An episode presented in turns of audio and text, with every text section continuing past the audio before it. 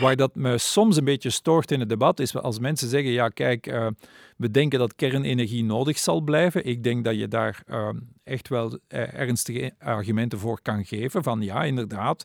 Wat me wel af en toe stoort is dat mensen dat dan weer contrasteren met hernieuwbare energie. Alsof dat die twee niet samen zouden kunnen bestaan. Hallo en welkom bij Studio Ecomodernisme, de podcast over een schone planeet en een goed leven voor iedereen. Deze podcast is een samenwerking tussen Stichting Ecomodernisme in Nederland en het Vlaamse platform ecomodernisme.be. Mijn naam is Marco Visser. Ik schrijf en spreek over de energietransitie en ik ben uw gastheer. Vandaag zijn we in Gent en gaan we in gesprek met Gerard Grovers. Gerard is geograaf, verbonden aan de KU Leuven, de grootste universiteit van België. Daar is hij vice-rector van de groep Wetenschap en Technologie en ook verantwoordelijk voor het duurzaamheidsbeleid. Gerard mengt zich steeds vaker als commentator in het debat over klimaat en milieu. En dat doet hij met een prettig genuanceerd en vooruitstrevend geluid. Studio Ecomodernisme.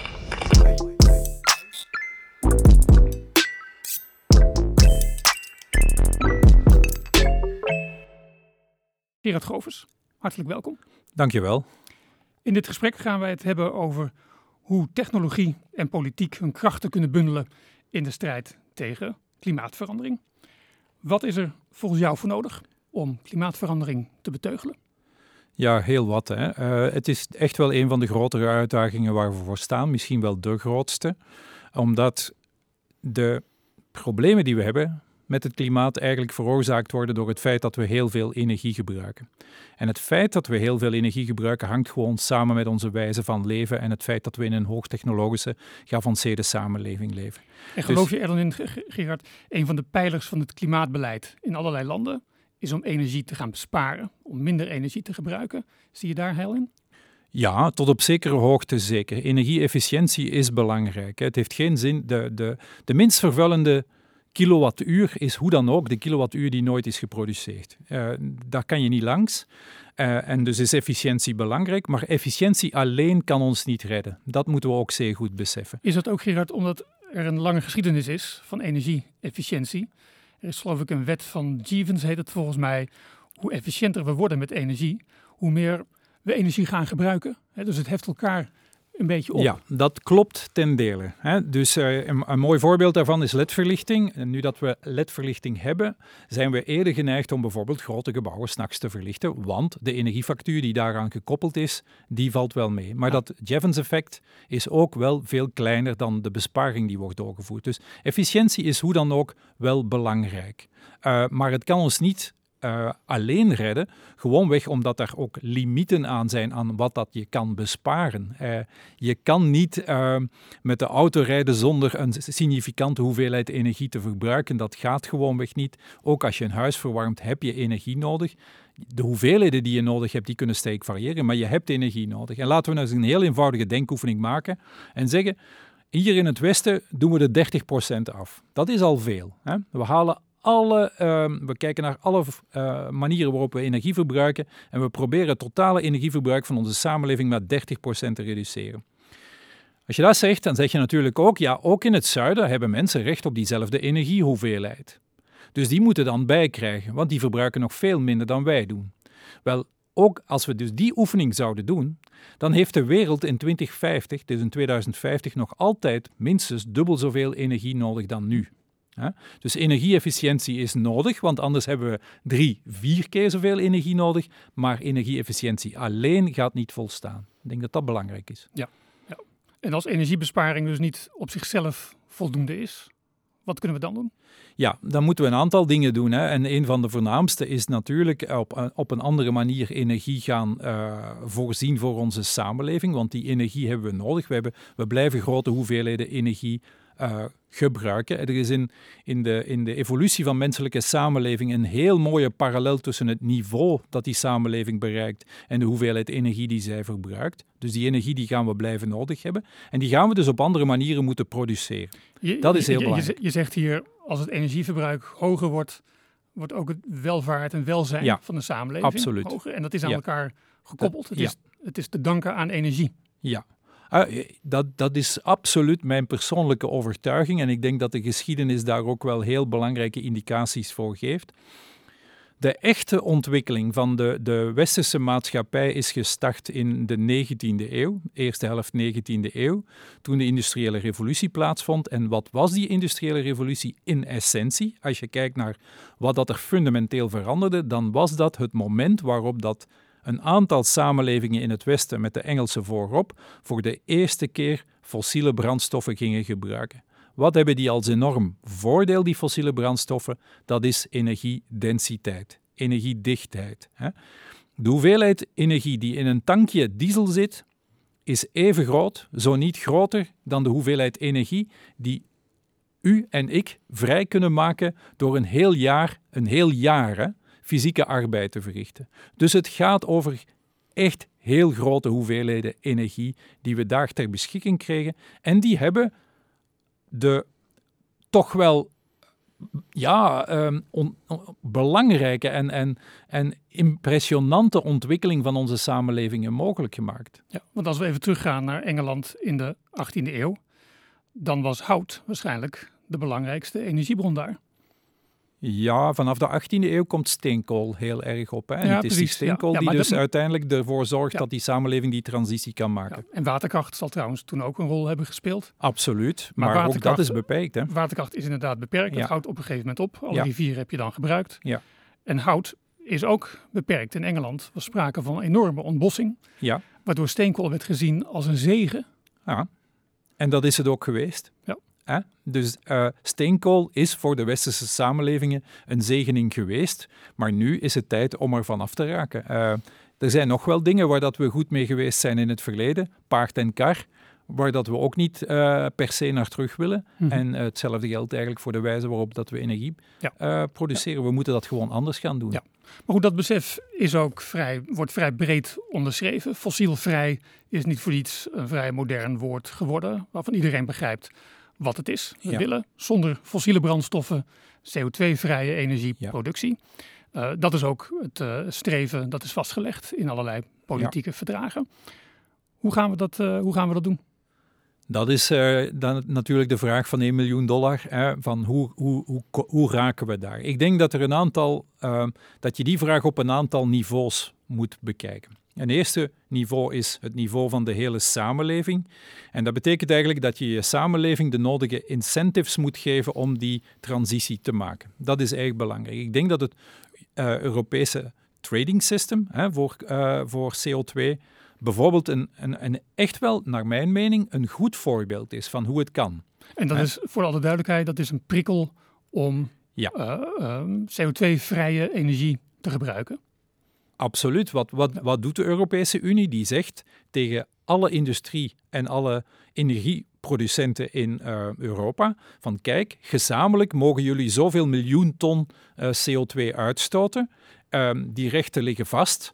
En ze krijgen, uh, de, de, ondernemingen krijgen nu nog altijd een, be, een, bepaalde hoeveelheid rechten. Maar hebben ze meer nodig, dan moeten ze die bijkomen kopen op een CO2-markt.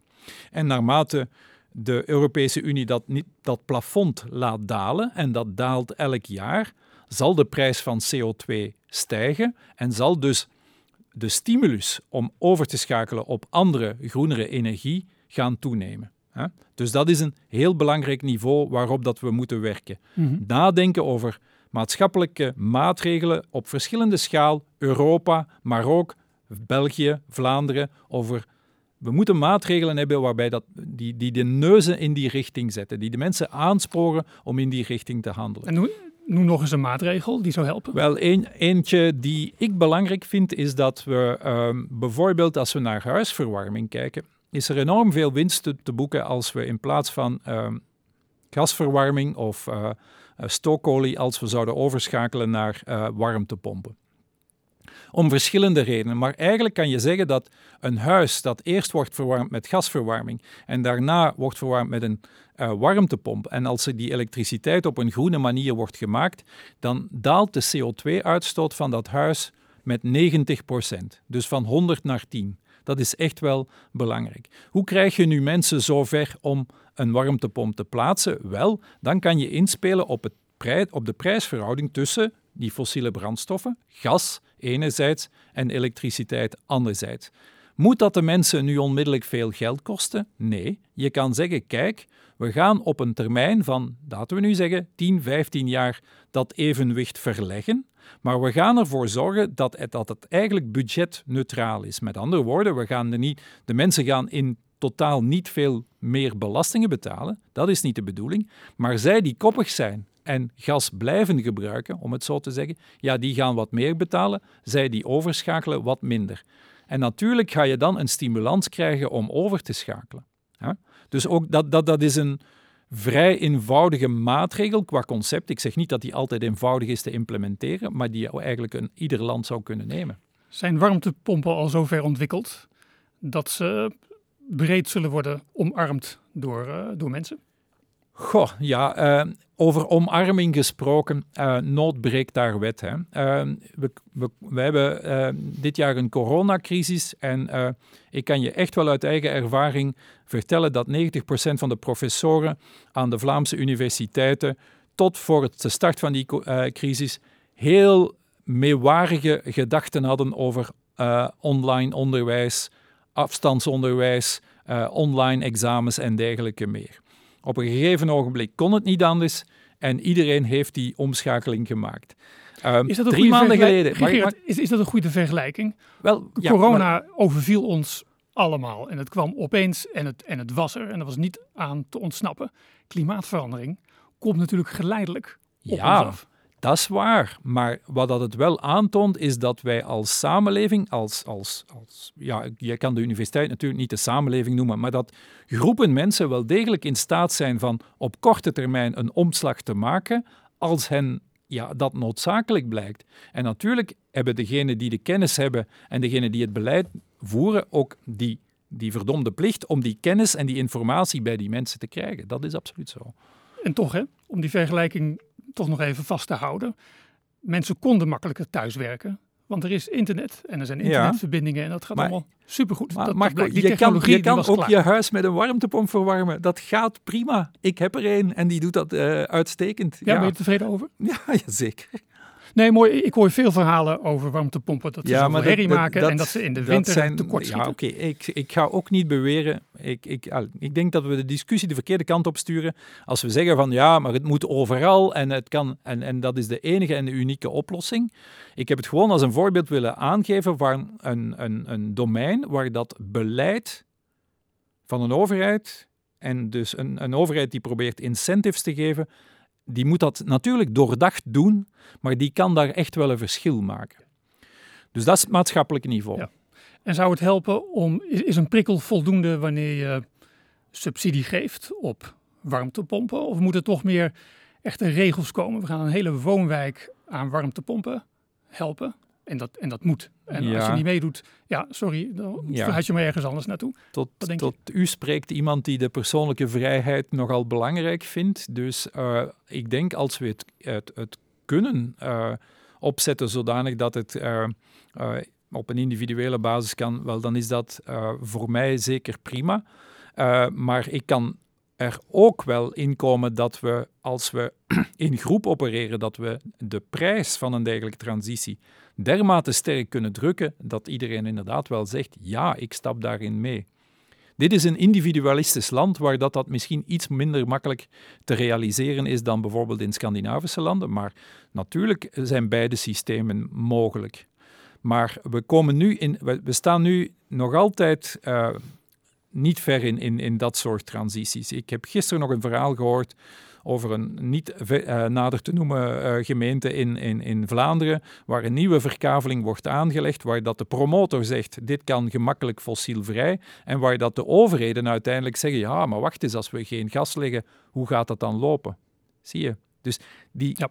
er wordt nog altijd, die incentive is er nog altijd niet, en die wordt niet in de juiste richting gelegd. We praten nu bijna een kwartier over, over klimaat, klimaatbeleid. We hebben het nog helemaal niet gehad over zonnepanelen en windmolens.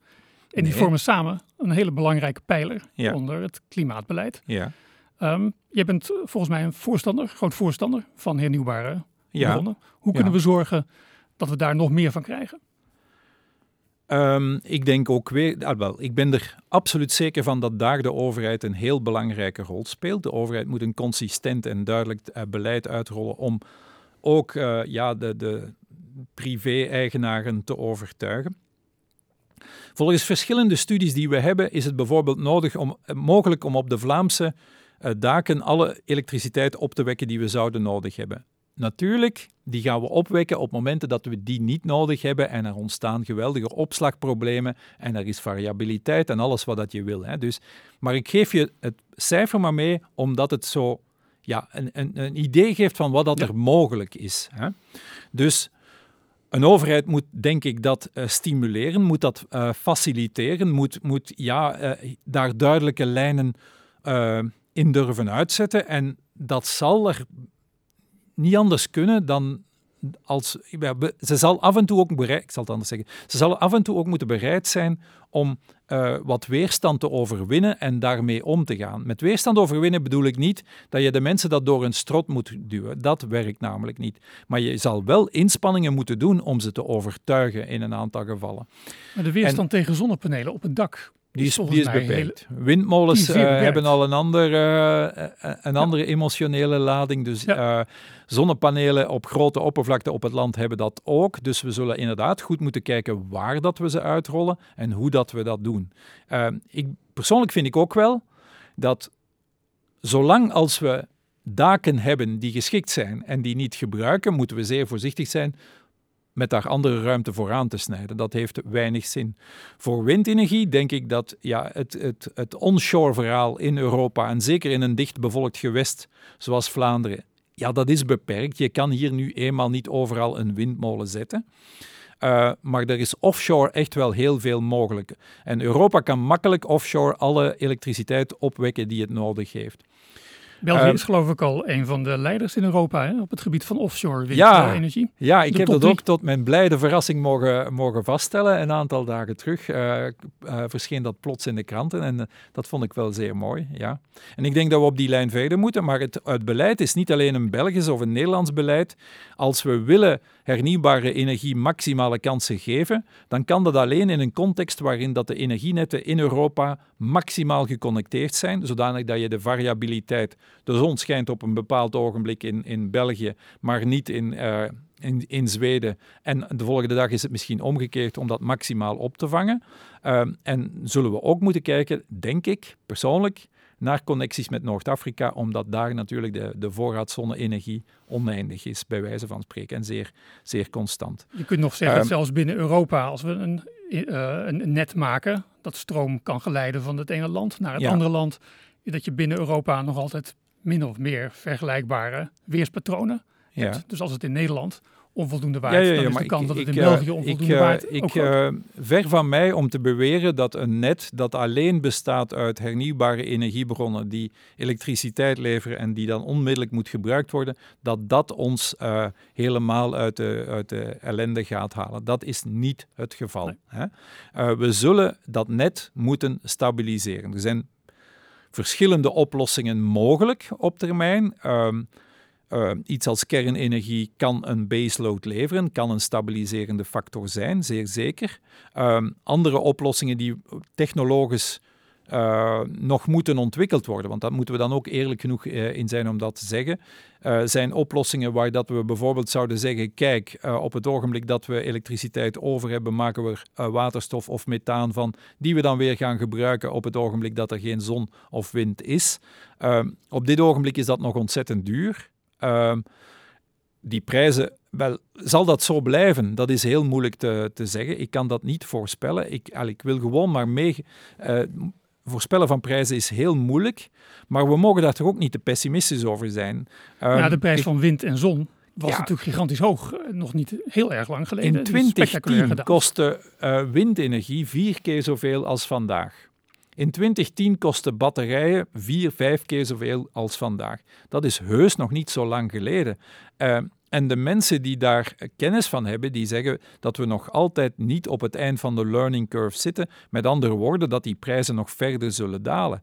Stel je voor dat we met een wereld eindigen waar dat het produceren van elektriciteit in het zuiden, dus in de Sahara, uh, in uh, de Arabische woestijnen eigenlijk gratis wordt. Ja, wat gaat er dan veranderen? Ik kan het ook niet zeggen.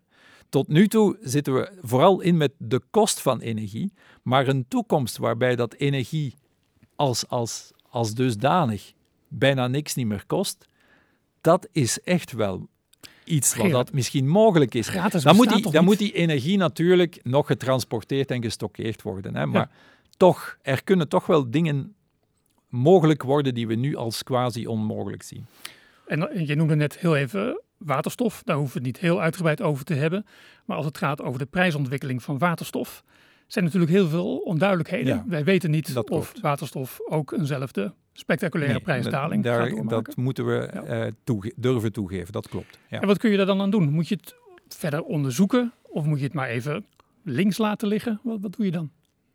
Dat is een moeilijke. Hè? Eh, ik denk dat je ehm, onderzoek en interesse moet blijven eh, stimuleren. Dat je daar zelf als overheid eh, middelen in moet investeren. Maar je moet, denk ik, ook ehm, wel, dan een, een, een, een grondige evaluatie doen. En die grondige evaluatie die moet niet gebeuren door die overheden alleen. Die moet in samenwerking met wetenschappers en eventueel ook met, met eh, mensen die de kennis hebben uit bedrijven gebeuren, om ervoor te zorgen dat we, in, dat we vooral inzetten op die paden, die pathways, waar dat er echt wel toekomst is. Ja. hè. Ja, oké, Eh, en met dat is bedoel je uitermate belangrijk. Dat je kijkt of er voldoende vooruitgang wordt geboekt. Of dat er voldoende vooruitgang wordt geboekt. En als dat niet het geval is, dan moet je ook durven zeggen, kijk, dit wordt het niet en we moeten op andere eh, dingen durven inzetten. Ja.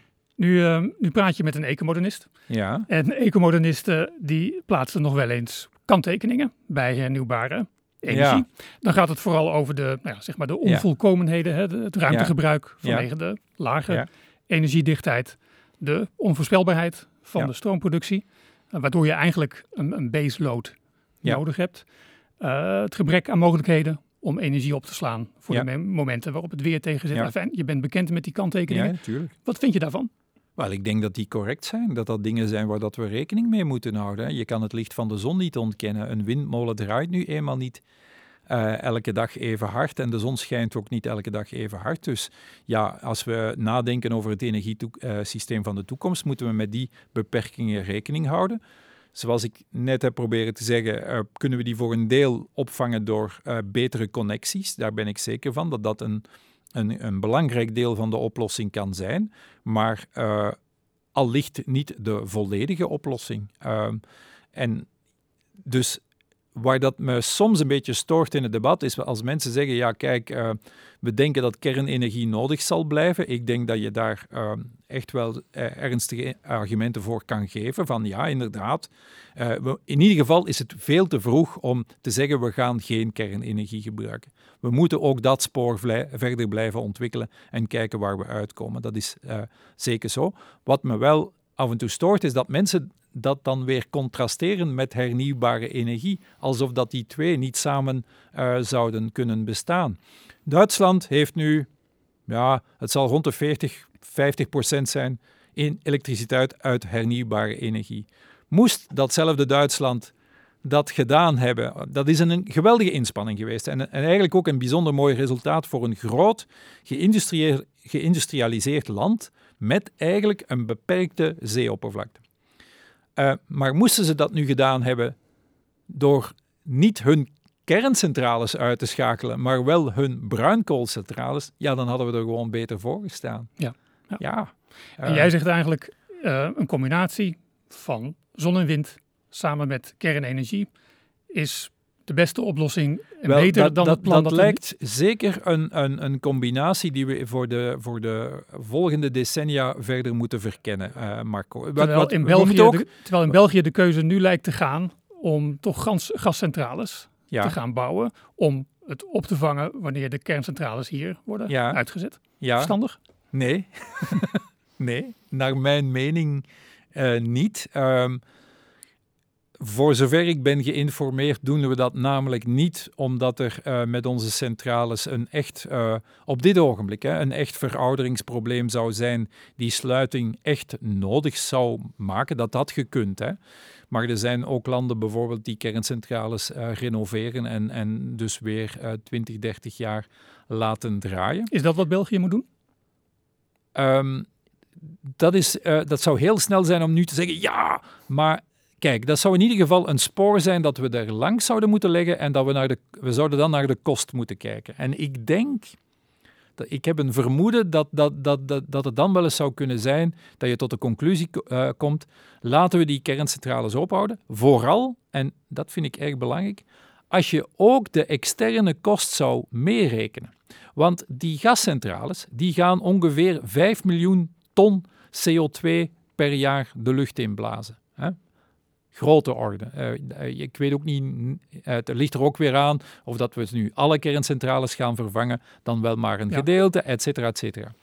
Dan, wel, als je nu rekent aan een maatschappelijke kost van CO2 van 40 euro per ton, wat dat heus niet overdreven is, de meeste studies komen hoger uit, ja, dan zitten we aan 200 miljoen per jaar. Als we die dingen 20 jaar laten draaien, dan zitten we dus aan 4 miljard euro, die we op die manier eigenlijk ook uh, kwijt zijn. Ja, die, zou, die kosten zouden in dat debat moeten meegerekend worden. En als je dat doet, dan denk ik dat je al sneller tot de conclusie zal komen dat het openhouden van centrales, eventueel nagrondige renovatie, uh, een, een, een, een heel goede oplossing zou kunnen zijn. En, en hoe ga je dan om, Gerard, met, met het maatschappelijk verzet tegen kerncentrales? Mensen in België willen niet meer, toch? Um, ik denk dat we daar inderdaad ook uh, best wat werk aan hebben. En ik denk ook dat de nucleaire industrie daar um, ja, toch wel een aantal ruiten heeft ingegooid uh, van zichzelf. Hè. Um, kijk, als je als industrie eigenlijk geen vooruitgang maakt, geen conceptuele vooruitgang maakt, excuseer, op momenten dat het eigenlijk kan, ja, dan kom je achteraf wel eens tot de conclusie dat je, dat, dat je, dat je niet meer verder kan. Hè. De, voor zover ik het ken, ik ben geen specialist kernenergie, maar je, moet toch blijven, je kan toch niet anders dan vaststellen dat bijvoorbeeld de constructie van kerncentrales enorm duur blijft je hebt uh, Flamanville, je hebt Hinkley Point in, in mhm. Flamanville in Frankrijk, Hinkley Point in, in Groot-Brittannië. Enorm dure centrales. De overheid moet een zeer hoge minimumprijs per kilowattuur uh, garanderen om die uh, centrales open te kunnen houden. Ik weet, ik, het, dat zal voor een gedeelte ongetwijfeld te wijten zijn aan het feit dat we nu aan die kerncentrales veel striktere veiligheidsmaatregelen opleggen, opleggen dan dat we deden in de jaren 70. Dat is ongetwijfeld zo. Maar toch is het opvallend dat nu pas grote bedrijven zoals Rolls-Royce beginnen nadenken over kleine modulaire reactoren. Dat zijn dus niet langer van die enorme uh, mammoetcentrales, maar wel centrales die worden opgebouwd door een aantal kleinere eenheden die dan gestandaardiseerd kunnen gefabriceerd worden aan elkaar te schakelen. Dus daar ja, je, moet, je kan niet anders dan vaststellen dat daar eigenlijk ja, decennia lang weinig is rond gebeurd. Ja. En misschien je zou ook zelfs kunnen zeggen dat de nucleaire sector hier in België uh, misschien te veel heeft zitten slapen. En te weinig heeft gewerkt aan, uh, aan vernieuwing. Dat is ook wat je zegt. Ja, dat, is, dat, dat denk ik dat zeer zeker is. En dan ook te weinig heeft gewerkt aan, aan, aan communicatie. En ook een aantal andere problemen heeft uh, afval ook heeft laten, laten aanslepen. En eigenlijk de discussie wat laten. Ja, als je, als je zelf niet in het debat. Uh, een, als je zelf in het maatschappelijke debat als, als bedrijf geen belangrijke rol speelt, dan zullen anderen wel natuurlijk hun argumenten op tafel leggen. En dan moet je ook niet verwonderd staan dat er op het eind van de rit misschien niemand luistert. Hè? Dat, dat is dan wel. En dan is het ook niet verwonderlijk dat er in de politiek weinig politici zijn die het opnemen voor kernenergie? Ja, ik denk, ik denk dat dat ook. Ja, ik denk dat, dat we daar net een aantal redenen voor hebben aangehaald. Een ander eh, element waarom dat uh, politici dat niet doen, is omdat politici nog altijd. Uh, zich nog altijd niet helemaal bewust zijn van de enorme kost van die klimaatcrisis. Dus ze denken, ja, die kerncentrales openhouden, dat, heeft belangrijk, dat brengt belangrijke kosten met zich mee. Er zitten onzekerheden op, er is een emotionele reactie over. En we kunnen misschien beter gewoon nog een beetje voortdoen zoals we beter bezig waren. En ja, dan zien we wel weer. Um, per slot, eh, wel, als je het aan mij vraagt, is dat uh, een verkeerde optie in die zin dat de kosten om iets aan die klimaatsproblematiek uh, te doen, die zullen alleen maar blijven oplopen en we zullen het hoe dan ook toch moeten uh, blijven doen. Dus een van die dingen, wat, wat, en dan komen we terug bij het Europese ETS. Waarom is dat Europese ETS dan toch wel iets heel goeds? Wel, België zal nu misschien gas, zal waarschijnlijk gascentrales bouwen. Wel, wij zullen daar de prijs voor betalen. Hè? Als het ETS-plafond zakt en CO2 wordt duurder, zal dat onvermijdelijk betekenen dat de energieprijzen in België, de elektriciteitsprijzen, zullen stijgen. Ja. Daar is niks aan te doen. Ja, uh, daar, met dat soort redeneringen denk ik dat we en eigenlijk. Dat zou een politicus weinig, uh, meer, moeten, uh, meer moeten benadrukken. Is dat wat je zegt? Kijk, ik denk eigenlijk dat heel wat van die debatten, dat, dat heel wat mensen moeten, moeten goed nadenken over de rol die ze hebben in, in, in, in allerhande maatschappelijke debatten. Um, ik denk ook dat wetenschappers, um, ook in Vlaanderen nog altijd, er wordt natuurlijk heel veel meer over wetenschap gecommuniceerd dan neem nu 20, 30 jaar geleden. De Ivoren Toren is echt wel weg hoor. Professoren zijn benaderbaar als de media om uitleg vragen, dan gaan ze die krijgen. Um, dus er is veel meer interactie. Daar hebben we jouw bezoek aan uh, Studio Ecomodernisme okay, nu ook voilà, Kijk. als voorbeeld. Maar uh, ik denk dat we vanuit kennisinstellingen zoals universiteiten uh, en andere hoogtechnologische instellingen, Vlaams Instituut voor Biotechnologie, IMEC en zo verder, dat we nog wel een andere taak hebben dan gewoon onze kennis verspreiden. En dat is namelijk toch wel durven zeggen waar het op staat als er een maatschappelijk eh, debat ontstaat over mogelijke gevaren, risico's en nadelen van bepaalde technologieën. Als plantengenetici niet interfereren in het maatschappelijk debat rond GGO's, ja, dan moet je niet. En dat is toch wel een beetje het geval. Gelukkig uh, komt dat nu wel stilletjes aan op gang en dat is ook erg belangrijk. Ja, dan kan je er ook niet echt verwonderd over zijn dat dat debat door eventuele tegenstanders gedomineerd kan worden. Ja, het debat over genetische modificatie in de landbouw. Ja, ja. ja. maar dat geldt ook voor kernenergie. Hè? Dat, is, dat zijn analoge debatten, denk ik, op dat vlak. Wetenschappers hebben daar ook een taak. Het zijn dus niet alleen de politici die een taak hebben, ook wetenschappers, denk ik, kunnen daar wel iets meer doen en iets, zich iets duidelijker uh, uitspreken. Dat denk ik wel dat belangrijk is.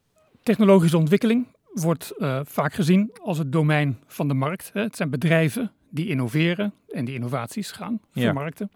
Ja. Um, jij schreef een hoofdstuk in het boek Meer. Hoe ja. overvloed de wereld juist duurzamer en welvarender maakt, onder redactie van Hidde Boersma.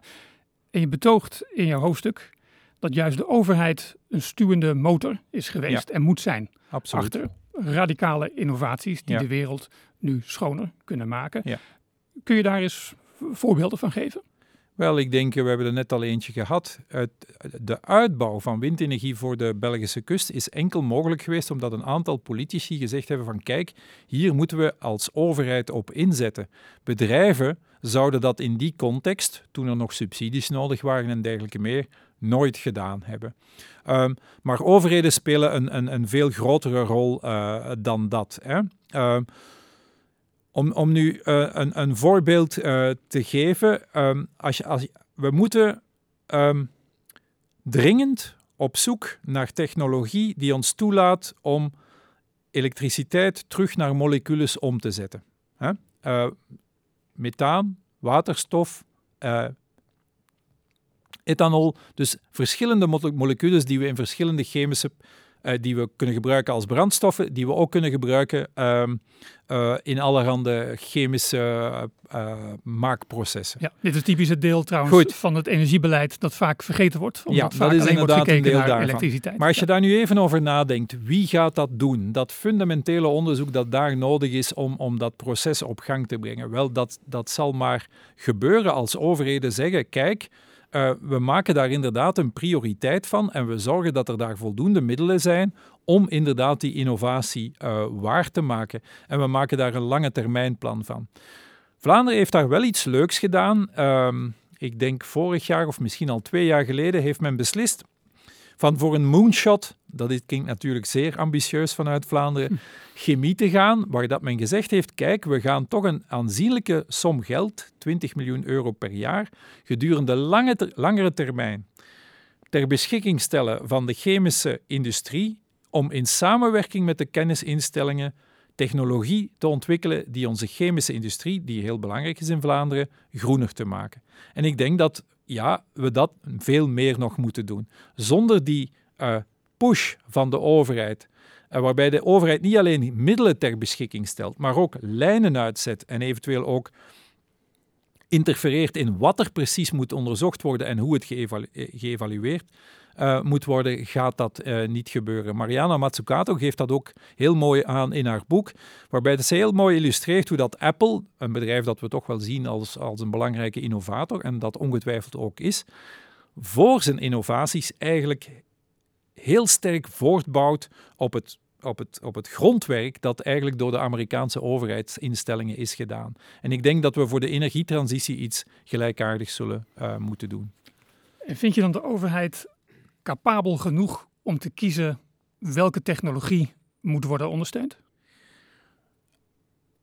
Dat is uh, geen gemakkelijke vraag. Um, ik denk niet dat het, uh, de overheid op dit ogenblik kan zeggen van kijk, daar willen we per se uitkomen. Maar de overheid in samenwerking met, met, met kennisinstellingen moet wel in staat zijn om te zeggen van kijk, dit zijn uh, onderzoekspaden die we absoluut verder moeten onderzoeken, waar dat we in geloven. en een aantal van die paden gaan eindigen in de woestijn en een aantal daarvan gaan wel degelijk uh, vruchten afwerken en opwerpen. En op dat ogenblik is het denk ik ook op zijn minst mede aan de markt om te bepalen welke richting dat we uitgaan. Maar ja, die markt, dan komen we weer terug op een ander punt, Marco, en dat is dat die markt moet correct functioneren. En een markt kan maar correct functioneren als ook de externaliteiten moeten betaald worden door de consument. Uh, ik heb een auto. schade die wordt. Uh, ik heb een auto, jij hebt er uh, ook een. wel, vele mensen hebben er een. Wij rijden daarmee rond. We weten allemaal dat we niet de reële prijs van dat autovervoer betalen. Dat, is, dat zijn dingen waar, dat, waar een overheid en ook voor alle duidelijkheid, je bedoelt daarmee dat er uitstoot is, ook van fijnstof bijvoorbeeld. Dat levert schade op in de samenleving, aan de gezondheid bijvoorbeeld.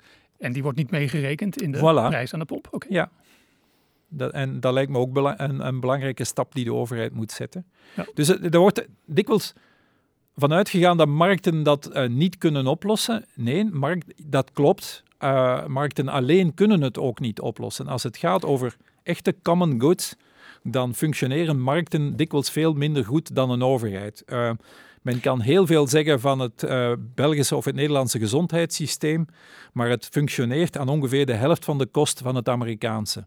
En het functioneert beter, want de Nederlanders, zeker de Nederlanders en ook de Belgen, maar dan een jaar leven beduidend langer dan die Amerikanen. Het wordt wel een ingewikkelde rekensom, stel ik mij zo voor, wanneer je externaliteiten moet meenemen in de prijs. Er zijn ook vast externe voordelen, externe baten, die ook niet in de prijs uh, zitten wordt nog best lastig om zoiets voor elkaar te krijgen, denk ben ik. Mee, ben ik het mee eens. Ja, ja het, het, het, hoeft geen eenvoudige oefening te zijn, maar ik denk wel dat we die, die stap moeten durven zetten om een aantal eh, externaliteiten die obvious zijn, toch mee te nemen. Als we vaststellen dat tijdens een uh, toch wel verschrikkelijke epidemie, zoals de corona-epidemie erin is, dat we dan moeten vaststellen dat uh, sommige studies suggereren dat in, in China er eigenlijk uh, meer mensenlevens gered worden omdat er veel minder vervuiling is tijdens de coronapiek dan dat er mensen sterven aan het coronavirus, ja, dan hebben we toch wel iets om over na te denken, lijkt mij. Hè?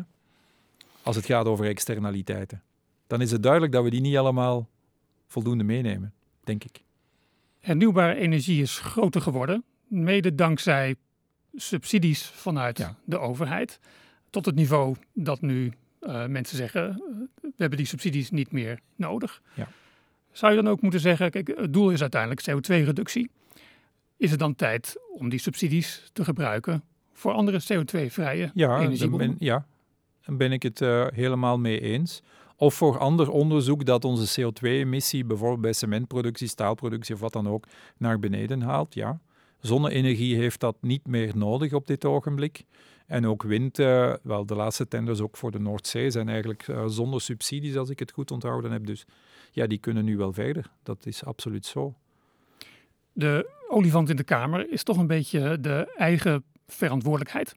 We hebben het over wat de politiek kan doen, wat technologie kan doen, wat wetenschappers moeten doen in dat hele debat. Ja. Maar moeten wij uiteindelijk niet ons leven veranderen en keuzes maken waarvan we echt wel weten dat die beter zijn voor de planeet? Ja, maar dan moet de, een, een verstandige overheid zorgt er dan voor dat er de incentives zijn die ons ons leven doen veranderen. En dat zijn ja, oké, dat, dat, dat vergt ook wel wat moed, want dan moet je soms ingaan tegenover, tegen wat dat, uh, de geplogenheid is. En soms is dat ook verrassend uh, gemakkelijk. En uh, ik maar ben... Concreet, Gerard, een voorbeeld. Ja. Maak je dan gehaktballen duurder en maak je vegetarische alternatieven ehm, een stuk goedkoper? maak je zonnepanelen... Ehm, Marco, wat zit er in je gehaktbal? Dat moet ik dan weten. Ja, eh, van uh, rund. Dan wel. Dan maken we die duurder, want er is een, uh, best een, stevige, een heel stevige CO2-uitstoot gerelateerd aan, aan, aan, aan rundvlees. En dan zou ik inderdaad niet aarzelen om dat duurder te maken. Ja. ja. Treft dat uiteindelijk niet een, een, de, een lagere sociaal-economische klasse in de samenleving? Wanneer dat wordt altijd... gehaktballen duurder maken, wanneer we energie duurder maken? Kijk, als je, je moet als overheid nadenken over de incentives die je hebt om een maatschappij een bepaalde richting in te sturen. En daar zijn er verschillende. Daar zijn, je, kan, je, kan, je, hebt, je, hebt, uh, je hebt informatie. Je kan uh, so, sociale processen proberen te beïnvloeden. Maar laten we nu alsjeblieft ook eerlijk zijn met onszelf. En laten we toegeven dat prijs een heel belangrijke incentive is. We vinden allemaal vliegen verschrikkelijk en niemand van ons, of vrijwel niemand van ons, er zullen er zeker zijn, maar het is een kleine groep, kan weerstaan aan de verlokking van het 20-euro-ticket uh, naar het zuiden van Europa. Hè? Dus als dat duurder is, ja, dan gaan we daar uh, zwaarder over nadenken. Gaat dat ten koste van de zwakkeren in de samenleving? Ja, daar zullen we dan met z'n allen voor moeten zorgen dat dat niet het geval is. En dat we, aan, uh, dat we die mensen die het inderdaad moeilijk hebben, en zo zijn er velen, dat we die op de juiste manier ondersteunen. Hoe zou dat bijvoorbeeld kunnen? Wel, we hebben daar ook, denk ik, wel, wat ruimte als we daarover nadenken in de toekomst. Veronderstel je wil je huis vergroenen en er moet, laten we nu een realistisch bedrag noemen, 15.000 euro worden geïnvesteerd. Dat is voor uh, heel veel mensen een zeer aanzienlijke som geld. Uh, je kan zeggen, ah, uh, ja, trek je plan, zorg maar dat het in orde komt. Of je kan zeggen, kijk, we gaan als overheid naar een systeem van renteloze leningen, maar niet alleen dat. We gaan met de mensen echt in debat. We gaan ze uitnodigen. We gaan voor hen uitrekenen dat ze daar uiteindelijk uh, geld aan verdienen en geen geld aan verliezen, want na een dergelijke renovatie is hun huis doorgaans energiezuiniger en kunnen ze met minder uh, middelen uh, voort. Maar je zal daar echt een inspanning voor moeten doen. Dat gaat niet vanzelf gaan. En als je die niet tegelijk doet, dan riskeer je inderdaad een belangrijke backlash, die me ook logisch lijkt als je een beperkt inkomen hebt en iemand zegt, ah, je gaat nu meer moeten betalen voor een basisbehoefte, ja, dan dan ga je protesteren. Dat lijkt me, dat lijkt me helemaal logisch. En tot slot, om even bij het uh, debat te blijven. Er is volop discussie gaande over het halen van de klimaatdoelstellingen. Ja. Hè, over het wel of niet langer openhouden van kerncentrales. Ja. Daar wordt volop, is volop gedemonstreerd op straat. Noem naar de ja. Wever bijvoorbeeld. Protesten die weer leiden tot kritiek en bagatelliserende opmerkingen. Vind je het nou een verademing dat het debat in België, in Nederland en daarbuiten hè, over een schonere planeet, dat het eindelijk is begonnen? Of is het, dreigt het alweer op slot te raken vanwege een sterke polarisatie? Ik, ik denk dat uh, als je kijkt ook naar recent onderzoek, dan, dan zegt dat wel degelijk dat uh, sociale media, ja, dat is een tweesnijdend zwaard. Hè. Uh, je kan nu, als je een beetje interesse hebt voor wetenschap, op een manier die tot voor enkele jaren geleden totaal onmogelijk was, in de ziel van wetenschappers kijken en in de ziel van wetenschap kijken. Je kan het proces, uh, bijvoorbeeld als het gaat over infectieziekten, van dag tot dag volgen. De evoluerende denkbeelden, de inzichten. Je kan dus via die sociale media ook enorm veel mensen bereiken. Dat is, dat is schitterend.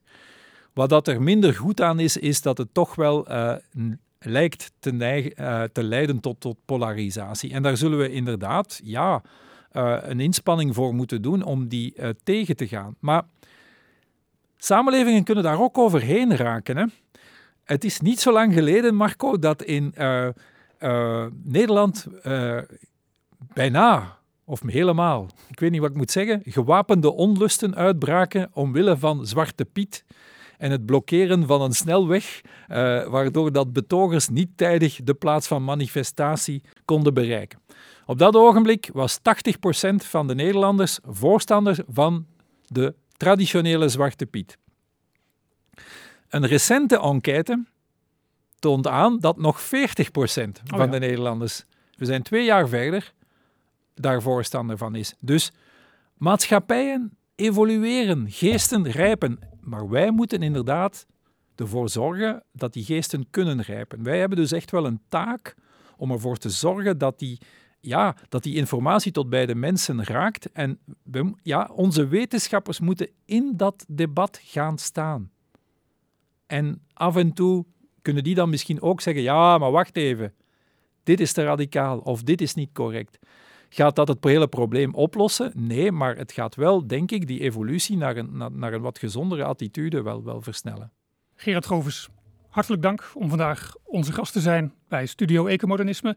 En beste luisteraar, u bedankt voor het luisteren. Als u deze podcast waardeert, ga dan naar ecomodernisme.nl of ecomodernisme.be en steun ons. Schrijf u in voor de digitale nieuwsbrief. Overweeg een donatie om ons werk mogelijk te maken en volg ons op sociale media.